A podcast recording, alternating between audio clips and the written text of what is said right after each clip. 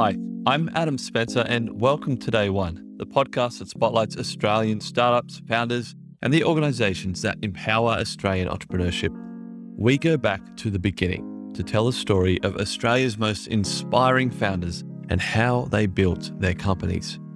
You're listening to a special interview series as part of a documentary W2D1 is producing about the history of the Australian startup ecosystem. This episode was conducted by guest host Will Cho. Hi, everyone, and welcome back to the Australian Startup Series interviews. Our guest today is Evan Thornley. It's so good to have you on the show today, Evan. Thank you. Thanks very much, Will. It's good to be here. To start us off, could you just briefly introduce yourself and what you're currently up to these days? I'm Evan Thornley. I'm the uh, executive chair of Longview, which is a startup in the residential property investment space, um, building a funds management platform for residential property. So that's my 14th starter. Wow, 14. Some of them have worked, most of them have worked, a few haven't.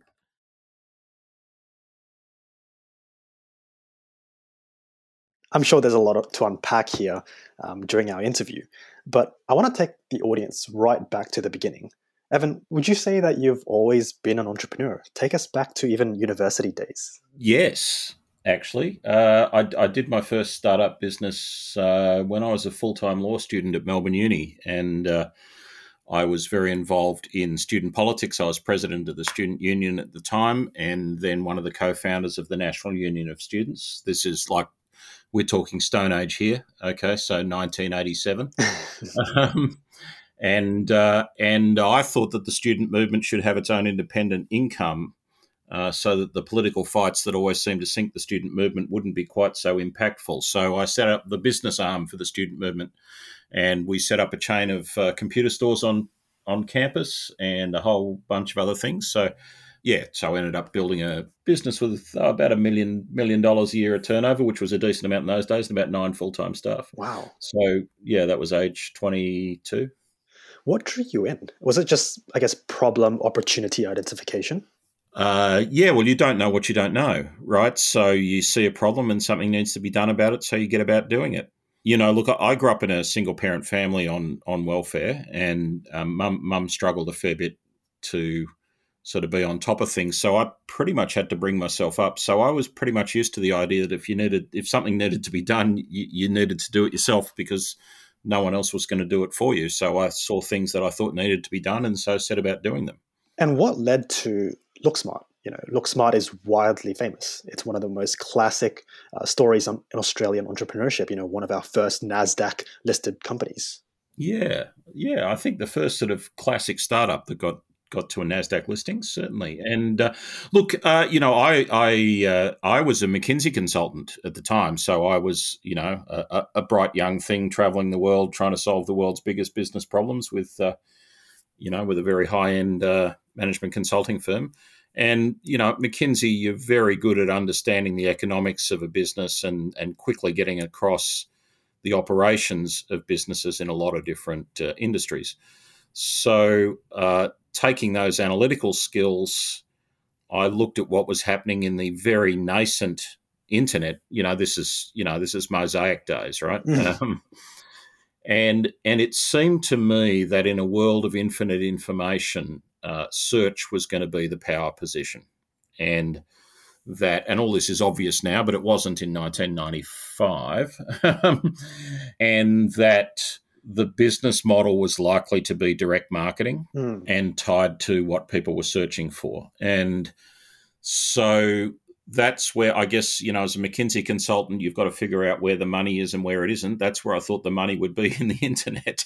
Yeah. And so I thought if I went and did that and, and it worked out well, then I might be able to do what I really wanted to do, which was to own newspapers um, and uh, sort of be a left wing Rupert Murdoch. Um, so that was the initial motivation. and, uh, six weeks after my twins were born, I left McKinsey and uh, started LookSmart in uh, yeah 1995. So ancient history. That's absolutely amazing. There's there's a couple of things that I want to unpack there. Um, the first one is you, you mentioned that you applied your analytical skills learned from management consulting, and you saw that search was going to be bit, the big thing, um, and obviously advertising revenue was how it was all going to piece together. Yeah although I'm cognizant that there is like a thousand kilometers between you know seeing that and not seeing that? How did you know? Well, it's an interesting question. Uh, I don't want to sound cocky, but I guess over the years I've come to realize that I seem to be one of those people who's pretty good at um, following the bouncing ball and seeing where it's going to go. What's the old Wayne Gretzky line? Don't skate to where the puck is, skate to where the puck is going to be. Hmm. I'm not sure what leads you to sort of have that trajectory view of the world rather than a static view of the world, but it's just always been the natural way of seeing things to me. And so Look, you always go back to first principles. Like I said, in a world of infinite information, search would have to be the power position, right? Like, and and and then, well, what's the revenue model going to be? I don't think it's going to be subscriptions. Uh, it's probably going to be advertising, um, and and you know that that evolved, right? So and, I always thought it was going to be more direct marketing than advertising per se, sort of more direct marketing than brand advertising um, because it was so targeted.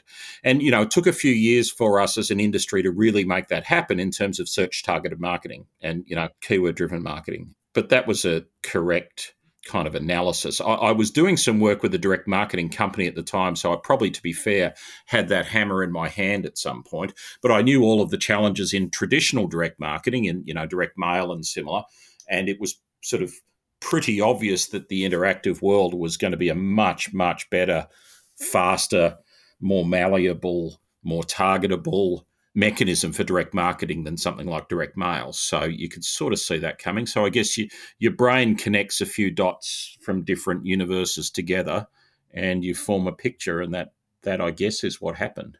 Yeah, it wasn't something like a black and white formula that you followed to the T. It's just something that you saw a little bit of connection from everywhere, and then that's how you knew. Yeah, but look, I think that's that's where most insight comes from, right? It's the basis of intelligence. Really, is the ability to connect seemingly unconnected data. Mm. You know, and look for patterns and follow trajectories. Yeah, the, the, those are all the sort of generic mental processes I think you go through. Yeah.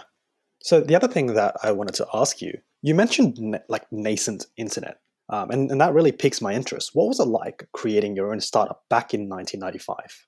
Like in terms of support structures? Yeah, well, I mean, let, let's be clear about where we were, right? I mean, Mosaic arrived, and that was the first HTML browser. So prior to that, those of us who were on the internet were on proprietary platforms that were all, you know, Unix-based platforms. So the original, you know, CompuServe and stuff like that, where you know you were typing Unix command lines into things and trying to find stuff, right?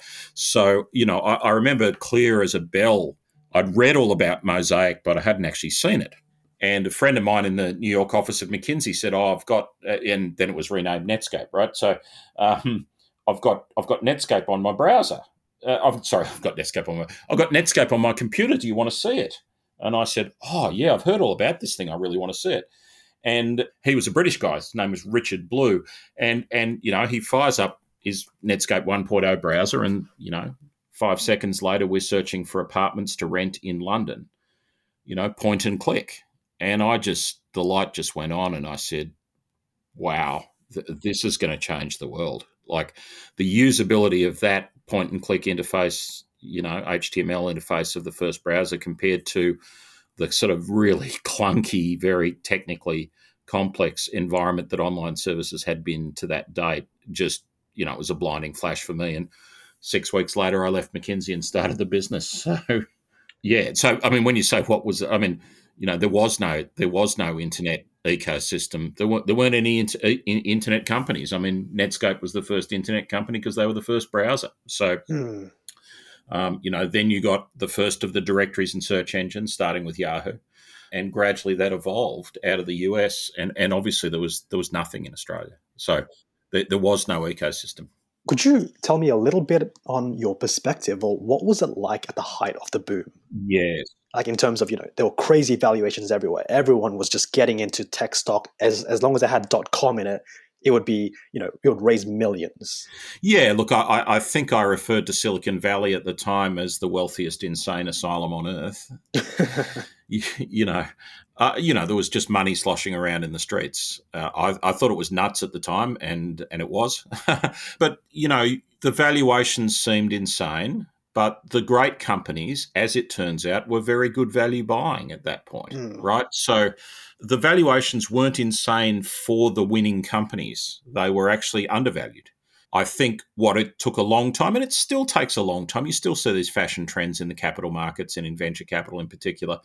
It took a long time for people to become more discerning about which companies were actually going to be the winners, which ones had real business models, which ones had credible management teams, you know, which ones had a definable path to victory and some sort of, you know, sustainable competitive advantage. And so it, it was an undiscerning market that threw money at everything. And then when the crash happened in 2000, when the tide went out, most of the rubbish went out with it, and a smaller number of us survived.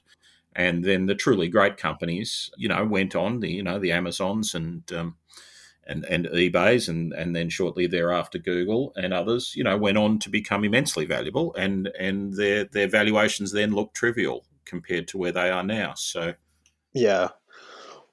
What was it like running LookSmart in the wake of the bust? Oh, look, you know, tough. I mean, we January the eighth, two thousand, I think it was. We sacked one hundred and sixty-two people in one day. Wow. That wasn't the happiest day of my life. But as I said to the team at the time, you know, we either lose 162 jobs now or we lose 600 jobs a few months from now.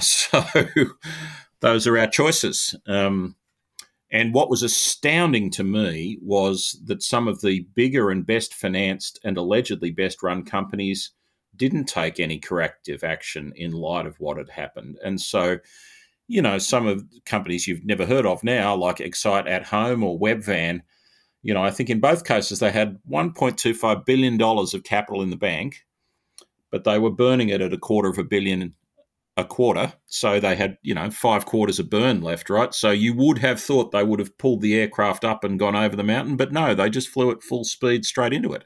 So sure enough, five quarters later, they both went broke. So um, while it was fairly obvious, I think, to any sensible person that the world had changed uh, and that you needed to, you know, survive a nuclear winter, um, it was remarkable to me that some people people who should have known better just sort of were in complete denial. Um, they just wanted the party to continue and and were sort of unable to comprehend that the world that we had known had changed. Hmm. What was the decision that led to you um, leaving LookSmart and then your brief stint in politics? yeah, look, I, I guess I, I'd done what I'd set out to do, and the company was based in the US, and it was really a, a family decision. We wanted our children to grow up in Australia, and it wasn't practical to stay on as CEO uh, of a you know Nasdaq listed tech company in California uh, from Australia. Certainly not in those days. So, and, and to be honest, you know, I'd made more money than I ever imagined I ever would, and I still had a burning desire to um, fix the Australian Labor Party, which, in retrospect, was um, one of my more foolhardy uh, uh, aspirations. Hmm.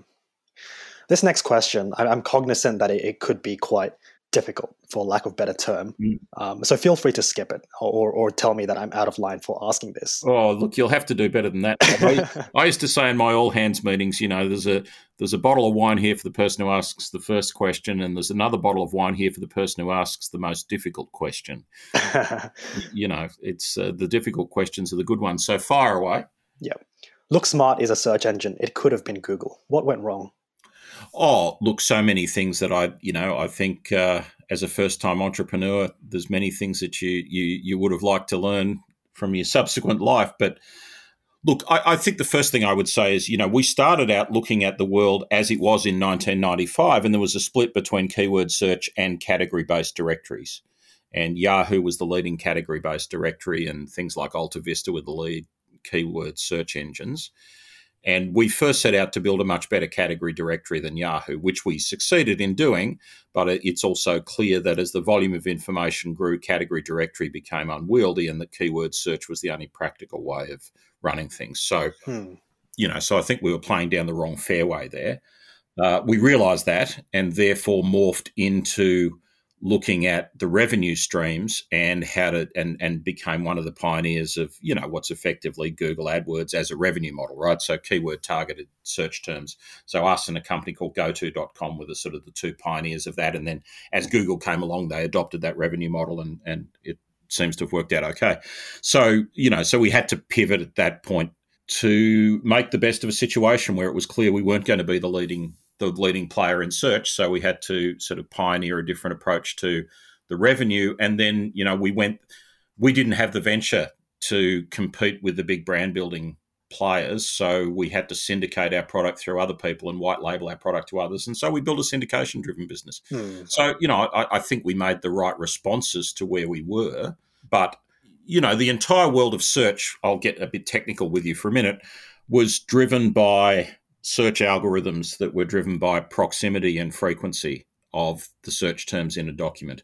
And Google had the profound insight that it was more about the relevance of the document rather than proximity and frequency and and that using a, an analogy from academic citation analysis, the real way you find out which documents are relevant is by which other documents link to them. Hmm. And so they built a link link topology ranking algorithm, and and that of course was a revolution. You know, it was a technical revolution in search, and they quite rightly um, deserved to win at that point. And you, you, know, some of us did try to buy them, but sadly, that wasn't the case. Thanks for for sharing that insight. I'm interested to hear. So, you've pretty much been in the whole startup ecosystem for the better part of the last two decades, and I'd love to get your insight on how that has changed over the last 20 years. Um, has it been what you expected it to be, more or less? Uh, yeah, well, I think you're right in saying two decades because the first five or six years we were there, there was no ecosystem. So, um, so let's start. Let's start the clock at 2000. Um, well, we, we, were already a public company by then. Oh, look, I mean, you know, in Australia in particular, there has, you know, one has developed. You know, I mean, there were there was really nothing. There was no even the basic stuff of who are the lawyers who know how to, you know, knock up a, a stock option plan. You know, where are the venture firms? you know, there was there was one venture capital firm in Australia in those days, uh, which was a small outfit called Allen and Buckeridge. Hmm. You know, there were a couple of lawyers or accountants who'd had some experience of stuff in the US. You know, there were no incubators, there, there were no serious venture firms. There was there was none of the, there was nothing here. You know, the the the, the entire ecosystem has been created in in twenty years and and it's fantastic to see. You know, it's absolutely fantastic to see, and and at the same time, obviously, the technology's advanced to the point where, you know, your capacity to launch something online, some consumer application that's going to be exciting and interesting, you know, with relatively off the shelf platform configuration, is you know, it just means the amount of time and the amount of money to actually launch something has you know has dropped by an order of magnitude. And so anyone with an idea can get out there and have a crack uh, and quickly, you know, test and learn and see if they've got something or not. Whereas, you know, we had to raise, you know, some millions of dollars just to be able to build something hmm. uh, and hope that it would uh, it, it, would work with no no precedence and no nothing to compare to. You know, I mean, you look at your average sort of new SaaS platform play in Australia, and you know, you know what all the metrics are that you need to hit. You know, which which which players are doing well and badly. You've got a, a whole ecosystem from you know way pre-seed angel through to uh, you know post public financing. You've got you know lawyers, accountants. Headhunters, you know, it, it's an ecosystem. Mm. You know, it's still relatively small, even compared to somewhere like Israel, but uh, let alone Silicon Valley. But uh, but it's a functioning ecosystem, and of course, it's birthed some, you know, some amazing companies. You know, the Canvas and Atlassians and Afterpays and others, uh, and you know, the previous generation, the the you know Seek in particular, I think stand out. Uh, so yeah, it's it's a functioning ecosystem, and and all of that's happened in a you know a relatively short period of time, as you say, in twenty years. All, all of that's come to pass, and now somebody who is onto something can you know have a reasonably clear run through to exploring that and turning it into uh, into a serious business. Yeah, can you pinpoint a specific year which it all started to you know kickstart and and maybe some catalysts? Oh, look, always the biggest catalyst is success, right? And and so I'd like to think, you know, when we took the company public, when we took LookSmart public in in August '99, that was really the first NASDAQ listing of an Australian tech company. Just before the crash in March 2000, you know, we had a market cap of $14 billion. Uh, that was real money in those days. I think we were number six on the Australian Stock Exchange by market value. Wow. Um, obviously, that drew a lot of interest from a lot of people. and you know the next generation came through after us. The you know the marketplace plays real estate, car sales, Seek, and so then once those were successful, and you know Seek's the story I know best, just because Paul was originally my my lawyer when we started Looksmart. we were mates from Melbourne Uni Law School, and he was at Arnold Block Leibler, and uh, uh, and he did all the early legal work for Looksmart. And then one day he came in and said, "Oh, Evan, I'm sorry, I'm leaving the firm." I said, "Oh, what are you doing?" He said, oh, "I'm going to go off and be an internet entrepreneur." I said, "Oh, fantastic! What are you going to do?" And he pulled out. I still have the I still have the evidence here. Um, pulled out a business plan for a thing called the Spot, which is in fact what became Seek. And I looked at it and I said, Whew, taking on Fairfax and the Rivers of Gold in classifieds, mate, it's a big market, but they're going to be tough to beat. And, you know, history tells the tale. They absolutely cleaned Fairfax's clocks and built a, a magnificent company. So I think, you know, I mean, Looksmart was a bit of an anomaly for people, but it certainly got people's attention.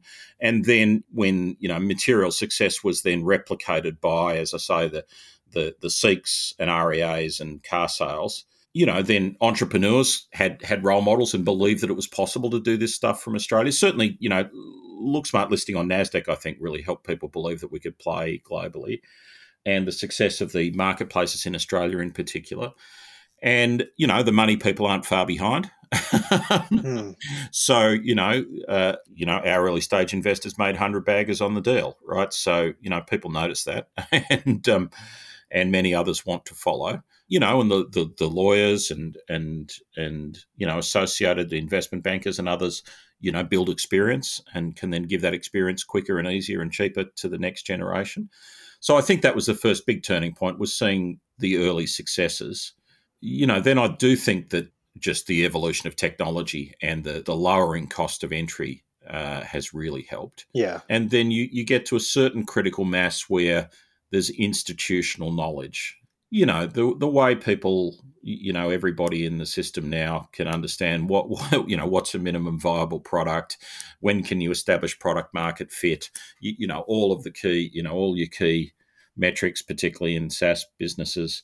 You know these become known teachable things and then you can you know you have a sort of mass education that happens in the community and then you have a flourishing of new players and and and a sifting out of the success from that. And uh, I mean, I th- I think the biggest change was really that you know entrepreneurs could see that it was possible, hmm. and once you believe it's possible, especially when you're you're young and crazy, then you you have a swing. Yeah, I love that. It's in essence shining a spotlight to past founders because that paved the way for the next once the, the spotlight started to you know fixate on startups. Well, well, well, and, and look, the other thing that happens, and this is critically important, is people that work in those early success stories then know what a successful company looked like, mm. and and off, go off and found their own, and that you know that's happened for decades in Silicon Valley. You, you, know, most people don't found their first company out of nowhere. Most people who are good founders actually started in other companies, and and you know we saw you know we we saw a lot of that. You know, uh, obviously you know Martin Hosking was you know, Martin was, I think, employee number three at, at, at Looksmart and really a core part of the founding team. And, you know, then went on with, with Redbubble and, and his role in Aconex and other things. And, you know, similarly, people came out of Seek and came out of REA. And um, so you really then get that second generation that flows uh, from that. And then, of course, you get the founders, um, you know, who've made, and the early venture investors who've made serious money uh, in those early startups are then looking for the next generation of, of founders and the next generation of companies to invest in. Yeah. And, and it's often with their own people coming through that they start that. I mean, we used to back you know a bunch of our own stuff. I always encourage people if they had a startup, you know, we'd hate to lose them uh, from the company, but you know, we wanted to we wanted to help them succeed, so we'd often back them in. Yeah, absolutely. The flywheel, so they say, right? Yeah, yeah. Do you think that we do have a PayPal mafia in Australia? And and if so, what company would you say is the PayPal that led to the flywheel? Oh, that's a that's an interesting question. I haven't thought about it in single company terms because there were so few of us, right? Like everyone knew everybody, so um, I'm not sure it narrowed to a single company per se. You know, I mean, obviously, a lot of the sort of uh, digital marketing folks did come out of Looksmart because um, we we pioneered that space. Hmm you know, all, all the marketplace spaces um, have now, well, famous last words have now been taken up. I'm sure that they haven't, but you know, a lot of people learned about marketplace businesses from the three early, um, the three amigos in terms of uh, Seek, REA, and, and car sales. I'm not sure that uh, I'd be interested in other people may have a better vantage point on that question. It's a, it's a, it's an interesting question. I can't think of a single company that sort of had that type of impact per se, but I may be missing something really obvious. No, I, I understand your point, and that's fair enough. Um, the next thing that I wanted to ask is a, a, theme that has popped up a couple of times in our conversation so far is the idea of lowering cost to entry. Mm. Um, you mentioned a couple of minutes ago that you know back then it costed millions to test something that had no precedence, and you'd have to be crazy to to go off and do something like that. Yeah. What would you say are the catalysts that led to this lowering cost of entry? A couple of other guests have mentioned like AWS startups. Yeah, I mean, look, obviously AWS is part of that. That's certainly part of it, but but just just the whole I mean, just dev generally, right? I remember I left McKinsey the same week as uh, my then boss at McKinsey left, and and he said, uh, oh, "I've got bad news. I'm leaving the firm." And I said, "Oh, um, uh, that's funny. I'm I'm leaving the firm as well." I said, "What are you going to do?" He said, "I'm going to go and build this internet directory." And I said, "That's funny. So am I." Uh, his name was Charles Connor. His internet directory was was a local a local business directory, and it ended up being a thing called City Search, which ultimately got bought by Barry Diller and his people by for a couple of billion dollars. But um, but one of the funny things Charles said to me when we caught up a few years later, and this this will date me, but he said, "Hmm, Java, great for raising money, bad for building websites," and you know everyone was doing their own bespoke development uh, in those days, and uh, that was necessarily time consuming and expensive, whereas you know you can really plug and play a lot of modular stuff these days and configure it and get get yourself a working MVP to test a value proposition with customers. Mm. And and obviously AWS and and everything associated makes that yeah you, have then got shared infrastructure so that's that's quicker and easier and cheaper. Yeah. I'd love to turn to the ecosystem today. Mm. What would you say that there are things that we could still be doing better? Look, I, I mean, I, I'm a bit remote from the mainstream of it. I think I've been, funnily enough, still just going off and doing my own things. Um, and so I've got observations. And, and I mean, firstly, you know, overwhelmingly, I'm just incredibly excited and proud of where the country's got to and that we have got a viable startup system. And, you know, in at minimum, Sydney, Melbourne, and Brisbane, and and and great companies come from other places as well. Sending a couple of great companies from Adelaide and elsewhere but but I would also say, particularly the venture scene, I think is a bit monochromatic. You know, if you've got a global SaaS platform play, then the venture the venture folks are all over you, and if you've got the right metrics, they're they're going to be all over it, and and that's fantastic, and it's natural, particularly because Australia is a small domestic market, so global players are important, and you know, SaaS models with recurring revenue streams are obviously attractive, but I think that you know, there's a lot of other ways that great businesses start and a lot of other business models that can work, but you know they're innovative so you don't have precedent for them so they're harder to judge. So in a weird way i think there's a little bit of risk aversion there or perhaps put another way there's enough great saas platform businesses that why would you go back things that it were different to that. So you know afterpay didn't come out of the venture scene here right? Because that was a different model. So you know i think that I think that the Australian venture scene does some things really, really well, but perhaps misses out on a broader range of things that would require some first principles analysis to try and determine whether those models were attractive rather than a sort of more formulaic recitation of metrics which unquestionably are correct and work uh, you know in a particular business model hmm. how about on the flip side of that what would you say we do better than, say, other geographies? Oh, that's a good question. Um, look, the only three geographies, honestly, that I really know anything about is Silicon Valley, Israel, and Australia. Mm. So that's pretty tough competition to say what do we do better than Israel or Silicon Valley. You know, um, um, that that's that's pretty rarefied air. Hmm. So, well, well, I'd say, uh, look, uh, let's compare with, say, Israel. And, like, you know, Israel is at least an order of magnitude more startup intensive than we are, possibly two orders of magnitude, right? I mean, I think we've put five companies on the NASDAQ, four or five in our 20 something year history. One department of one university in Israel put more tech companies on the NASDAQ in one year than our country has in a lifetime. Right, um, the computer science department at the Technion in in uh, in Haifa did five in one year. So you know, while what we are doing is is incredibly exciting and compared to where we were is incredibly uh, heartening, let's not kid ourselves that we're at the world's leading edge. Mm. But the flip side, I would say, is generally Israeli startups tend to sell out early and not go on and build great companies they tend to sell the technology early, take take the flip, and move on. Um, whereas I think you know Australia has got a bunch of great companies that have really gone on with it. You know, Atlassian has really gone on with it. You know, and built a great global company. Canva is well on the way to building a great global company. You know, so I think that I think that we have. Uh, Australians have been have been willing to go all the way in a way that is less common for example, in Israel, which is otherwise a, a, you know much much more intensive and vibrant startup scene than we have. Mm. So I think that that's um, that's something we've certainly done well.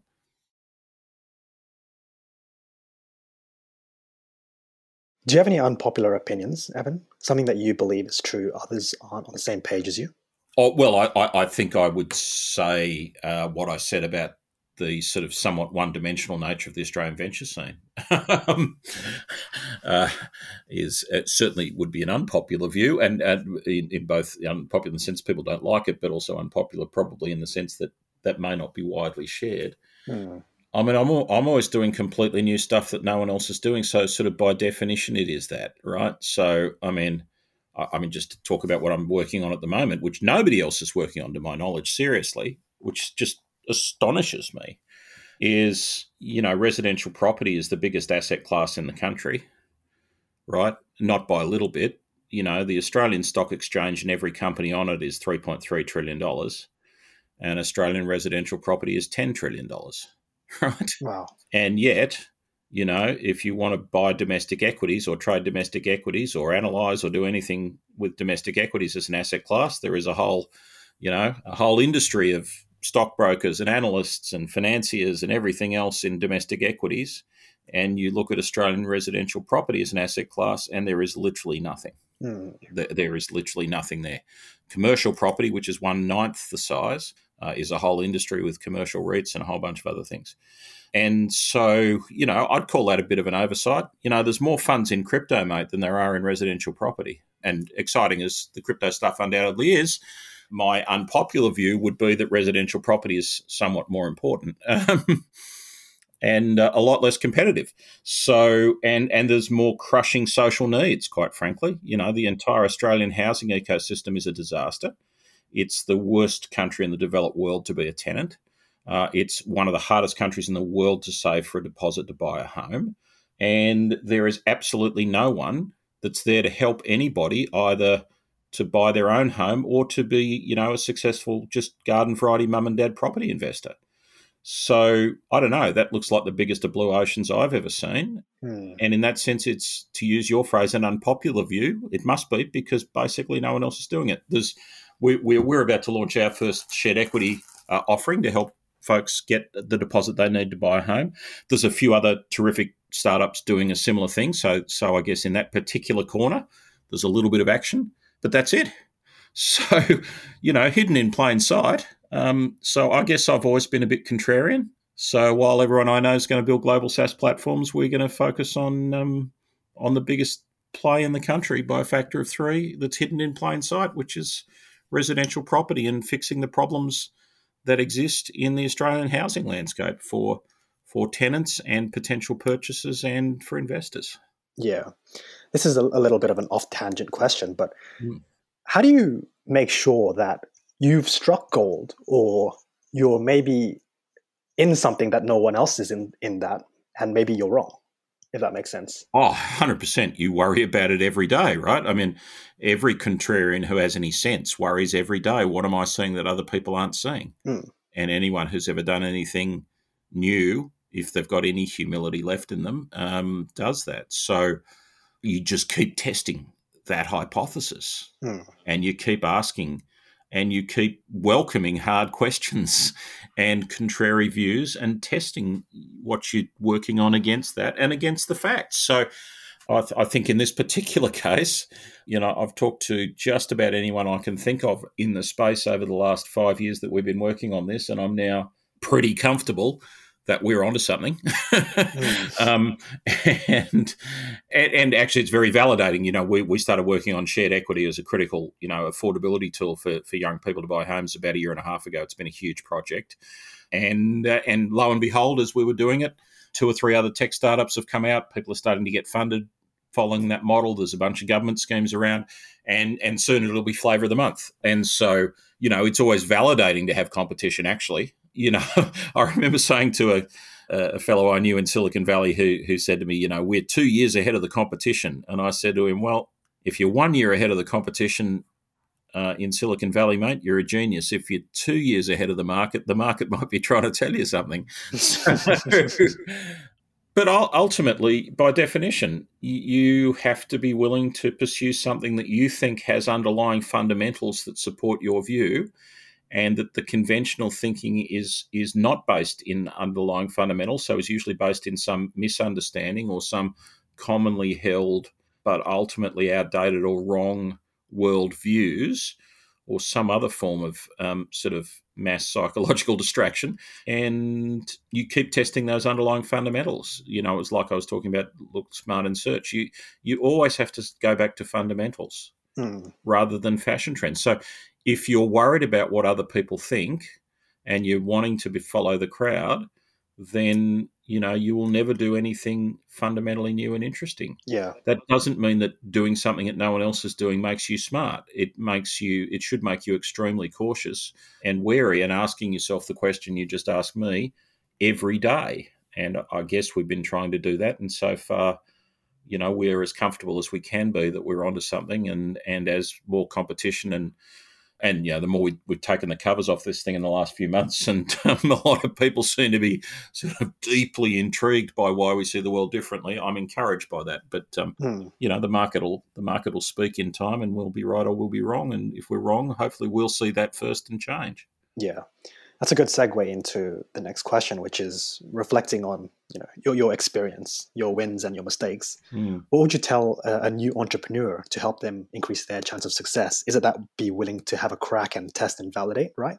Oh, look, all of that is is absolutely true, and I still go back to you know, team is everything. Getting the right founding team and building that team as a team that has the right diversity of experience and mutual respect and has all the bases covered between those first, you know, three to five people is hugely, hugely important. Mm. So, yes, the idea is obviously important, and testing the idea and validating that there are real customers who will pay you money for that is is is absolutely essential.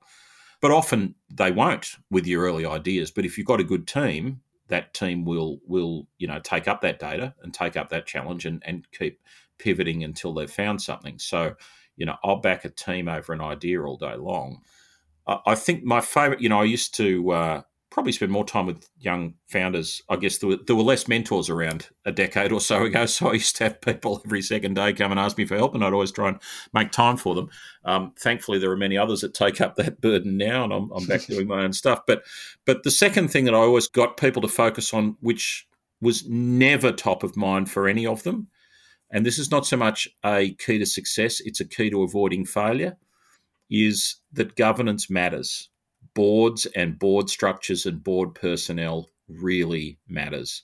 A good board really improves the likelihood that you can take something from good to great, but a bad board will almost always kill you. Mm. And it's just the last thing anyone thinks about in the early stages of a company. But very quickly, the structure of that board and who you put on it and how that board works becomes important.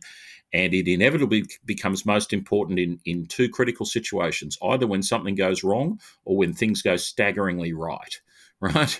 Um, and dysfunctional boards in either of those situations can kill you.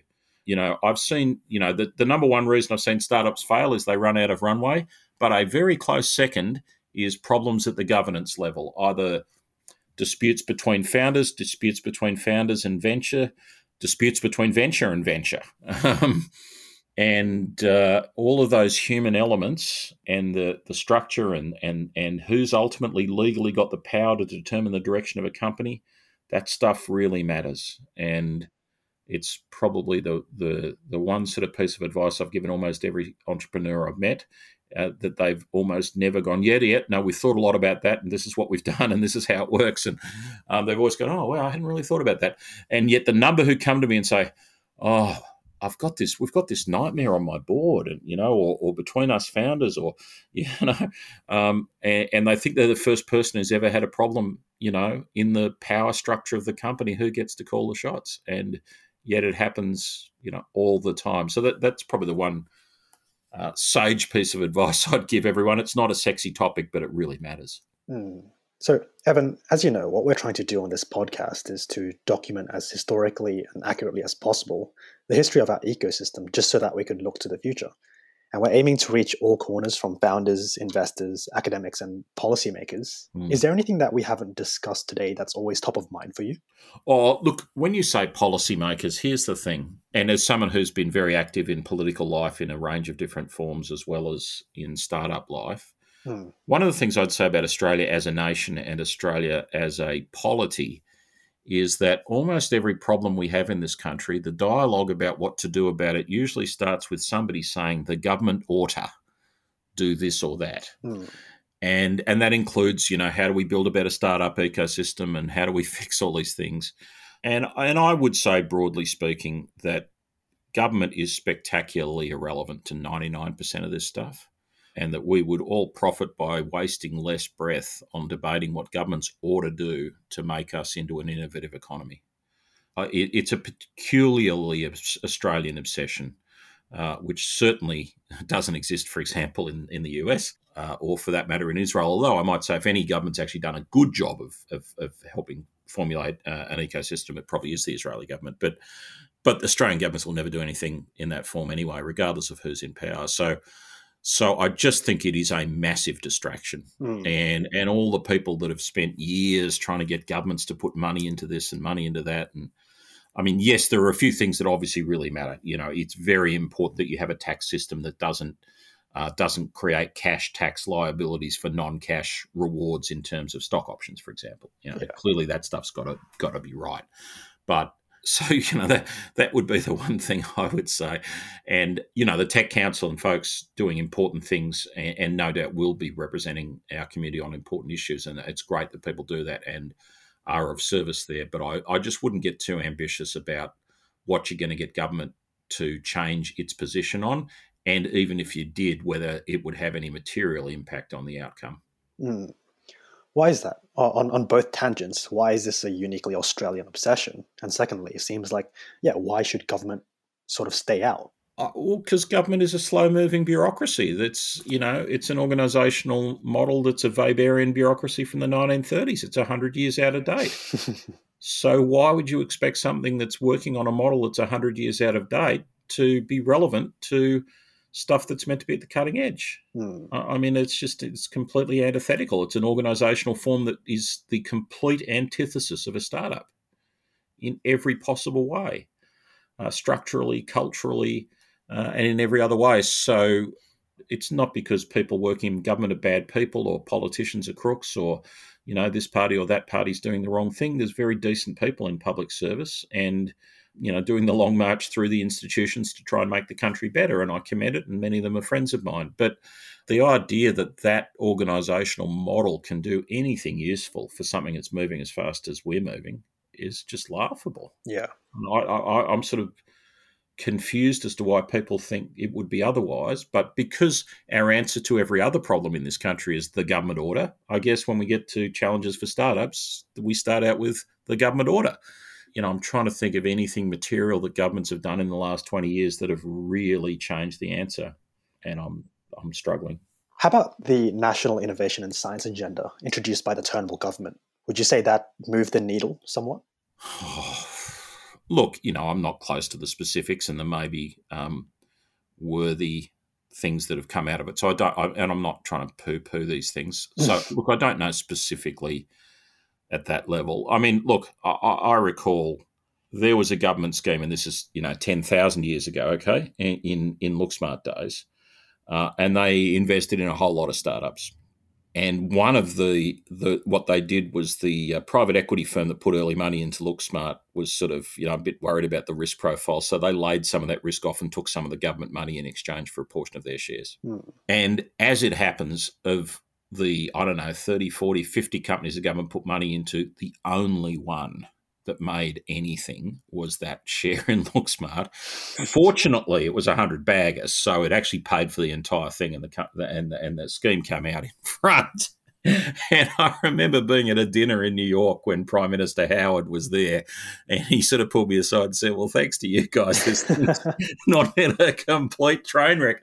And so, you know, even at that time, I was sort of like going, you know, this is probably not the most useful space for governments to be trying to intervene. Uh, so, look, look, I thought some of the policy settings in the Turnbull agenda were good, and hopefully they've made differences at the margins. And again, the last thing I want to do is criticise the good people who are working hard to try and make sure government policy is as good as it can be. Mm. That's important work, and, and it's great that people are willing to to to put that effort in and, and, and make those changes. I'm just saying if you calibrate that as one of the levers of change for our ecosystem, I wouldn't calibrate it very highly. Yeah.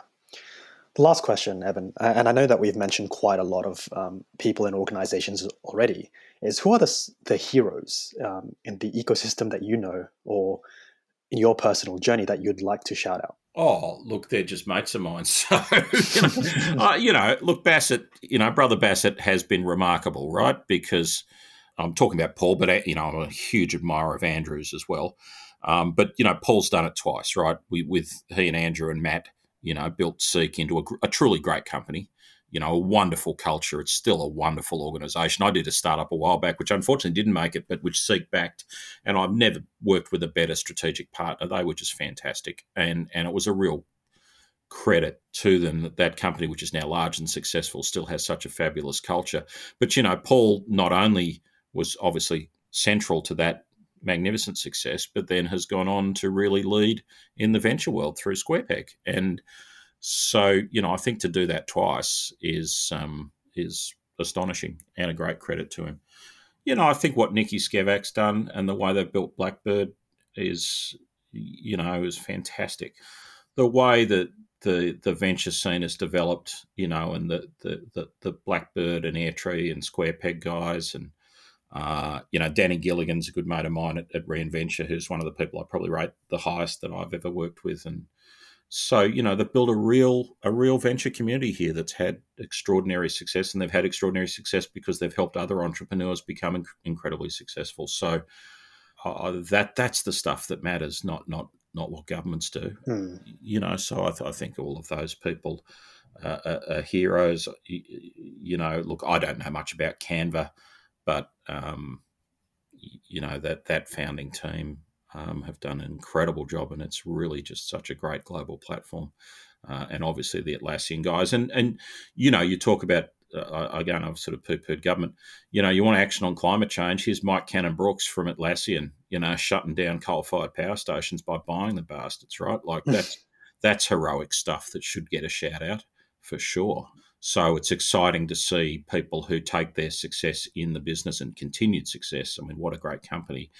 And then, you know, take some responsibility to try and really shape the nation and the world on things that matter. And, and nothing matters more than climate change. So, so look, I, am I'm sure all of those are fairly familiar uh, heroics. And I don't, I said they're all mates. Obviously, a number of those people are not people I personally know.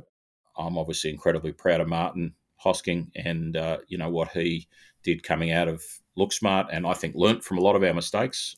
You know, has done a great job with Redbubble, and and and was I think an important part of the total team. You know that Leigh and, and the guys at Aconex, um, you know, have done really well. So, you know, there's serial entrepreneurship um, that uh, at, at, the highest level. You you know, part of at least three, um, you know, unicorn successes. So, you got to give a big shout out to Martin for that. Um, yeah, those would be the ones at the top of my mind. But I, I know there's uh, there's there's so many other great companies and great founders out there, and and and, and great people. You know, look, I'll, I'll, I'll give a shout out completely separate to this, but again, this is why I like to think people to think more broadly. I came up with the crazy idea of buying ABC Childcare and turning it into a social venture, and I'm I'm very proud of having done so. But the person who really did the work on that was Michael Traill, uh, who'd founded Social Ventures Australia, and he really did the the real work that turned that idea into what is now Goodstart, which is you know far and away the biggest social venture in the country, the biggest early childhood educator in the world, uh, as a non you know as a as a for purpose venture.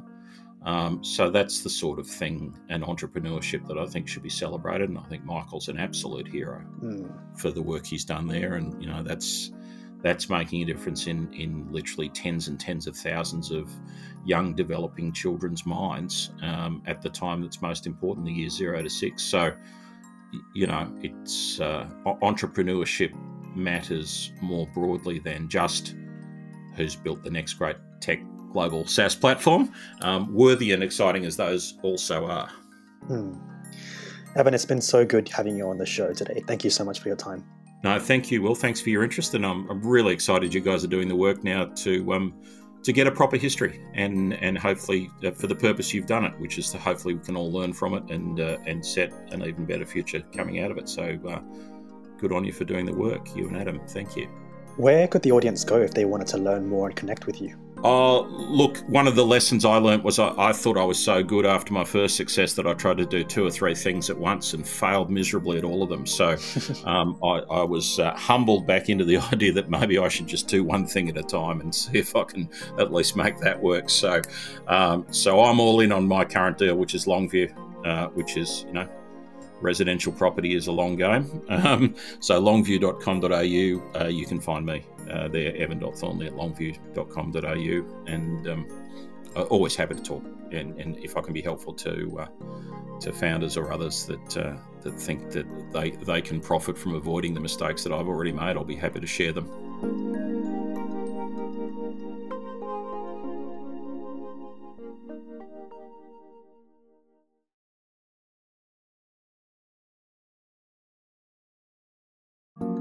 I hope you enjoyed that interview. More interviews are on the way. Follow the podcast wherever you're listening right now. Stay tuned for more interviews with many, many more amazing people from the Australian startup ecosystem. Thanks for listening and see you next time.